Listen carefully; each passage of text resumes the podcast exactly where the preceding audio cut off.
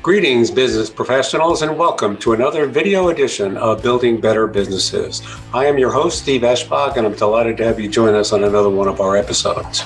I am one of a few Transworld Business Advisor owners here in Chicagoland, and we specialize in assisting business owners confidentially sell and match them with qualified buyers. Transworld, by the way, is the world's largest and fastest growing business brokerage firm. I also own a number of other entities that are designed to assist business owners enhance value. You know, I have been a corporate executive and a business owner for more than 40 years, so you would think I would know everything possible about running a business efficiently. Well, you would be further from the truth. In fact, I am delighted to say that many of my successes have been attributable to you out there who have, quote, been there, done that in a world that never seems to stop changing. So I am delighted now to present another episode whereby we can learn from a subject matter expert on how to enhance your business operations. Now, on to the next edition of Building Better Businesses. Greetings of the day, my fellow listeners, and welcome to another edition of Building Better Businesses. My name is Steve Eschbach. I am the owner of Transworld Business Advisors here in Naperville, Illinois, where I assist business owners confidentially sell and match them with qualified buyers uh, in an ongoing effort to uh, educate my listeners as to uh, how to build better businesses. I'm delighted that we have a uh, another guest that's uh, not here in the U.S. but abroad, and that is uh, Mick Mall, and he runs. He's the owner of a company called Comistar, and I'm going to let him give a brief overview about his company and his background before we start getting into some other questions. So, Mick, thank you very much for joining us, and tell me a little bit about your business, you and your firm. Yeah, uh, well, thank you for having me. I would start with myself then, and I would go back a bit to the high school and just tell you a story how I became an entrepreneur and, and how do, did I end ended up being part of Comistar as well. So um, when I was in high school, and you know, my parents they aren't entrepreneurs, so I didn't get my uh, bug to become an entrepreneur from my parents, um, and I'm from very normal family. I, I would even say that pretty humble family. But I went to a high school in a place where in 2007, it was a time when real estate was booming and a lot of developments were done uh, next to the school then. And together with that, a lot of new people came to my class and a lot of people that were sons and daughters of entrepreneurs in Estonia and from wealthy families. And, and so that was kind of my introduction to the world that there is, you know, more possibilities out there. So this is the first time when I understood that I, I want to become an entrepreneur to have these, you know, similar possibilities, etc. So I started my first business just straight out, out of high school when I was 19. And it was an online penny auction. And um, long story short, it failed miserably. Uh, but we did took a bank loan to actually uh, do the project. And this bank loan was guaranteed by my parents. But the failure of the business coincided with the financial crisis, right? So everything broke down. So, and of course, the business it didn't work out. And because my parents were, you know, guaranteeing the loan, so they were tough spot as well. And and my father, he he lost like three times the income that he had before. So it wasn't a pleasant first time experience and I would say I was pretty lost until I was around 23 or so. And then I started a lot of projects, tried different things. Nothing really worked out. Had a very short employment stints as well, maybe, you know, two, three months at most. And then I tried again something new. But yeah, nothing was working out really. And, and then I started uh, sending emails to different entrepreneurs in Estonia and, you know, known entrepreneurs and different companies that, okay, I can come and I would work for free. I, I, just want to learn because I needed some sort of guidance on how to continue. And finally, one Finnish entrepreneur, and Finland is next to Estonia. I'm from Estonia, and it's a neighboring country, a bigger and a richer country as well. But anyway, uh, this Finnish entrepreneur wrote back to me. We ended up starting an e commerce business together where he funded it and I had to do the work. And it went on about one year and it didn't work out at the end. But he had just started a Comistar business in Finland and asked that if I want to do the same in Estonia. And I was 24 at the time. And I actually studied law in the university. So it, it kind of folded into my, uh, let's say, uh, folded into the studies that I was you know doing in university anyway. And i agreed I, I really didn't have any options anyway but i loaned 5000 euros from this finnish entrepreneur and, and I rented a small cubicle office in, in the center of tallinn which is the capital of estonia hired an accountant and started comistar with the main service being, you know, just helping Finnish entrepreneurs because Estonia has a very great tax environment for entrepreneurs. We don't have corporate tax, for example, and, and Finland is a very high tax society. Then it's it's a tradition that Finnish uh, entrepreneurs come to Estonia to optimize their taxation, taxes, etc. So uh, we started uh, helping Finnish uh, entrepreneurs to optimize taxes in Estonia, so to say. So we set up the company, we took care of the accounting. In short, that was how Comistar was started. And today, yeah, we we've grown a big company, uh, but we do have offices in four countries, and we have a you know solid business now. We provide legal, accounting, tax, and and licensing services mostly, and that's pretty much what we do today. So, how you said you now you're in four countries, and you say you're not big, but if you're in four countries, you got to be a little bit bigger than most other companies. How long did it take you to go from you and your startup to where you are today? So you're now in four countries. How long? You said you, that was 24 I assume you're a little bit older than 24 now. So how long did it take to go from the start to where yeah. you where you are today? Well, I'm I'm 32 today, but uh, well, the structure of the company is a bit different. Meaning, it's kind of a licensing business, right? So uh, the operators in these countries they are still entrepreneurs themselves. They're just operating under Comistar brand. So, and therefore, it wasn't like having the offices in the four countries doesn't mean that we're owning all the locations ourselves and you know have expanded right. with their own capital. So we haven't Got done that, but it happened pretty quickly. I mean, we have a Comistar office in LA, in uh, Los Angeles, and that's the newest one, which is which we opened a couple of years ago, and it's uh, actually run by a Finnish person as well who previously worked in a Finnish embassy in the US. So. Uh, yeah, it, it, took a while, but but it's a couple of years ago was the last one when we opened. Okay. Well, if you need a presence in Chicago, you know you got someone who can help you out. Okay. So let's let's go back a little bit in time. So you said you got the entrepreneurial spirit when you were in high school. How yeah. about before high school and your upgrading? Like when I was growing up, I wanted to be a baseball player. That never happened. And here I am doing mergers and acquisitions to small and medium sized businesses. So I never on the streets when I was growing up in my formative years thought I would be doing what I'm doing today. How was your childhood upbringing? Now I know you had support from your parents to fund your first business operation, but how about prior to high school? What were your interests then, and how did it kind of morph into where it is today? Well, I, I love sports. I still do. And I did a lot of sports back then. I did, you know, basketball, tennis, swimming, and then I played soccer for quite a long time. I actually played in the Estonian youth national team as well, but I quit that when I was 19. So um, I, I, didn't think a lot about what will I do as a profession. I did think because one of the father of one of my friends is a lawyer, and and uh, I always liked him. So I thought maybe you know that's why I went to study law as well because I, I thought it will give me at least opportunities, and maybe that was something I thought about, but not in a deep sense. I never had. I would say that I never had parents that you know took me aside and, and asked like, okay, what do you like to do? What do you want to become? It's it, it was never a topic in our household. Okay, but yeah. it turned out that uh, you got the guidance and support you needed anyway further on in your uh, in your formative years. So that's very very good. So tell me a little bit about Comistar and the business clients that you deal with. Like we're talking about, the theme of this whole podcast series is building better businesses. So as you interact with your businesses that you work with, what advice do you give them? Most of the work you do, I think, is legal and, and tax advice, but what else do you hear and how else do you advise businesses to become better businesses, so to speak?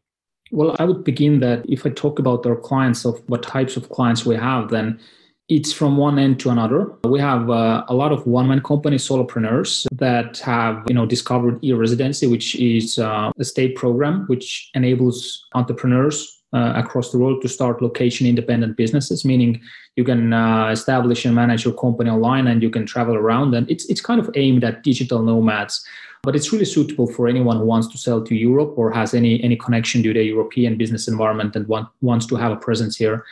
So we have a lot of one-man companies, and the advice they need is very different from advice that you know is needed by uh, a company that's you know five years running and and have sure. a yeah yeah. So it's it's pretty different, and a lot of I would say that. Um, because e-residency, especially compared to uh, many other locations where there is a lot of bureaucracy, enables to start business in a easier way and in a cost-effective way. Then we also have a lot of entrepreneurs that are just starting out. And for them even like simple uh, marketing and you know positioning and and just simple things are beneficial. And perhaps the most valuable is that you know the value of, of the team and how to actually build a business and build a business where you optimize for independence and not for pay right? And so the business would work for you not not the other way around. But we also have companies that are you know eight figure businesses and um, seven eight figure businesses and, and they do quite well. We don't advise them uh, too often because in many ways we feel that uh, perhaps we're not qualified to advise them because they're already doing that well. And, and for them it probably is beneficial to talk to people that have done you know business on a bigger scale than they have and which we haven't. So we haven't been very uh, let's say proactive in, in giving advice on that end we do have a facebook group where we a private facebook group for our clients where we share business advice but how much of that is used or utilized is something i don't know so, what type of businesses are these women starting up? Are they like e commerce type businesses, some kind of service business? What are you seeing as a uh, as the most frequent or most common type of business, or is it still all all over a wide variety? Yeah, I mean, these are e-commerce is very popular. Also, SaaS businesses, software as a service, very very popular. Any kind of online platforms, and uh, IT consultants we have a lot of Russian and Ukraine uh, IT consultants and software developers because if they want to sell their services to Europe, they have a lot more credibility in the eyes of the client if they have an European company as well. Uh, instead of you know invoicing them from Russia or Ukraine. So uh, yeah, I would say that all sorts of online businesses are suitable and uh, we have a wide variety of these uh, companies. And also one big sector for us is blockchain and crypto companies uh, because estonia has a very specific crypto licenses. We have a lot of crypto clients for who we provide licensing services and it's a big part of our business as well. So uh, crypto is a big thing here for us. So i heard a lot of your um, business owners are women owned and they're solopreneurs but you do encourage teamwork. So let's take that to the next level. When you encourage teamwork, are you talking about a collaborative effort among individual business owners, or are you talking about solopreneurs developing their own internal team? How does that work? I actually don't know how many of the clients are woman owned. Maybe you heard something wrong from what oh, I my said. bad. That okay. Yep. Yeah, but we do talk a lot about growing internal team, not kind of cooperation between different solopreneurs, which is good as, as well, right? But uh, I think it's something, the value of the team and how much the business can benefit from a good team is something that every every entrepreneur will experience you know at some point in their life like if they have experienced a bad team and then then they experience a good team they it's just so different. I also think that if you're a solopreneur and it's fine if you don't want to build a business that's you know process centric or based on systems where it's you know you are not kind of doing everything and it's easier for you to bring on people that just follow certain processes that are already in place. But what i mean essentially is uh, we try to direct clients in, in a direction where they can actually understand the value of other people in the team. And I think for, you know, entrepreneurs that are starting out it's not always obvious. And it's it's theory that you know everybody can understand the theory. And a lot of entrepreneur or, or ceos or everybody says you know the hiring is the most important thing that you do. And you can understand it but you don't really understand it until you actually experience it no, I totally get what you're saying because, you know, I think many people don't realize the value of having subject matter experts to do something that you may not be capable of doing. Not to say that you couldn't do it over time, but it makes a lot more sense for you to have the team members that are subject matter experts in, let's say, legal or accounting or marketing. I'm not a marketing expert, but I'm learning as I go along. And, uh, so I think the value of that is so critically important. I think that's what I'm hearing you say. Is that correct? Yeah, yeah, correct. Yeah, yeah, absolutely. So now that you're uh, in this eight, ten years, what would you say was the single best piece of advice you got along the way of your development to where you are today? Or can you narrow that down to one? I mean, for me, it's probably, I'm in an industry when we talk about tax optimiz- optimization, etc. So, um, and and I started when I was I just turned 24, and if you're selling services like that uh, and you're a 24 year old kid and you have those 40, 50 year old entrepreneurs coming from another country and then they come to you and they have to trust you, right? And it's not an industry where they come in and say, oh, yes, we have a young guy, maybe he has some innovative for us. You know, they, they are not looking for that. They want something solid, right? That's not going to get them into trouble. So young age isn't seen as a plus So uh, I guess the thing that I learned quickly is uh, provide a lot of value to create trust because once you have trust, it's a lot easier to sell.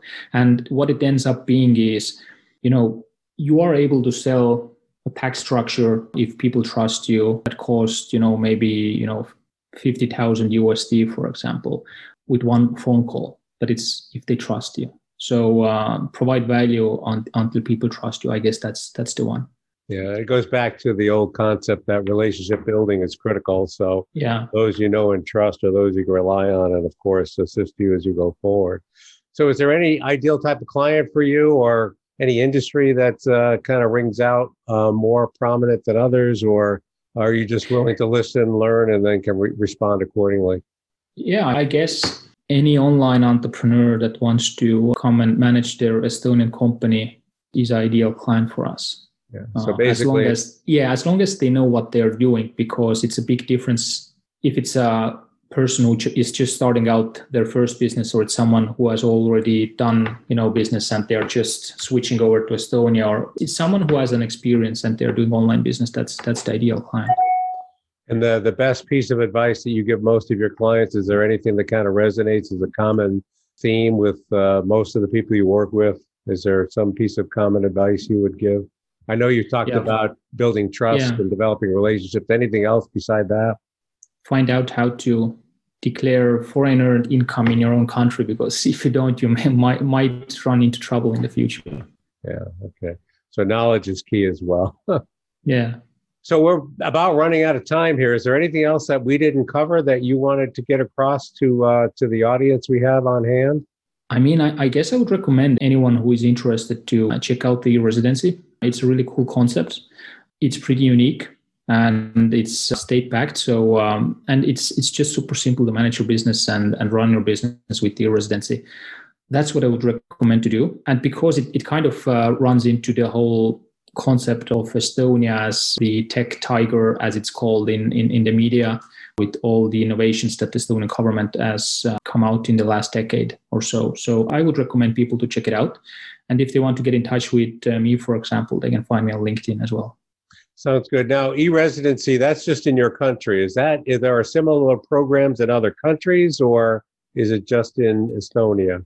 Azerbaijan tried to build something like that, or they do have something like that, but um, I don't know how well it works. It's just a recent thing that they have been working on, but it's pretty unique. It's a digital ID or digital residency, so to say. It doesn't affect your tax residency in any way. Uh, but it's just a tool, right? And and it's it's a pretty good tool, and uh, it is unique. At least if you want to be part or you want to have a company in European Union, then that's the best way to go. Yeah. And do you have to be a, a resident or a? Uh, do you have to live in in Estonia, or could it be? No, no, no, no, no, no. It's the whole purpose of of the residency card is that you can be anywhere. You can just log into the state portals with your uh, digital ID and you know sign documents, annual reports, establish a company or whatever. It's it's totally lo- location independent. So that's the beauty of of the whole program. Oh, very interesting. Before we go, Mick, why don't you let uh, our audience know how they can get in touch with you? There's, it sounds like there's more information that we can't cover here that they should contact you to learn more about. So, how do they get in touch with you? Our homepage is eresident.me my LinkedIn is just Mick Mal. You can find it via LinkedIn search.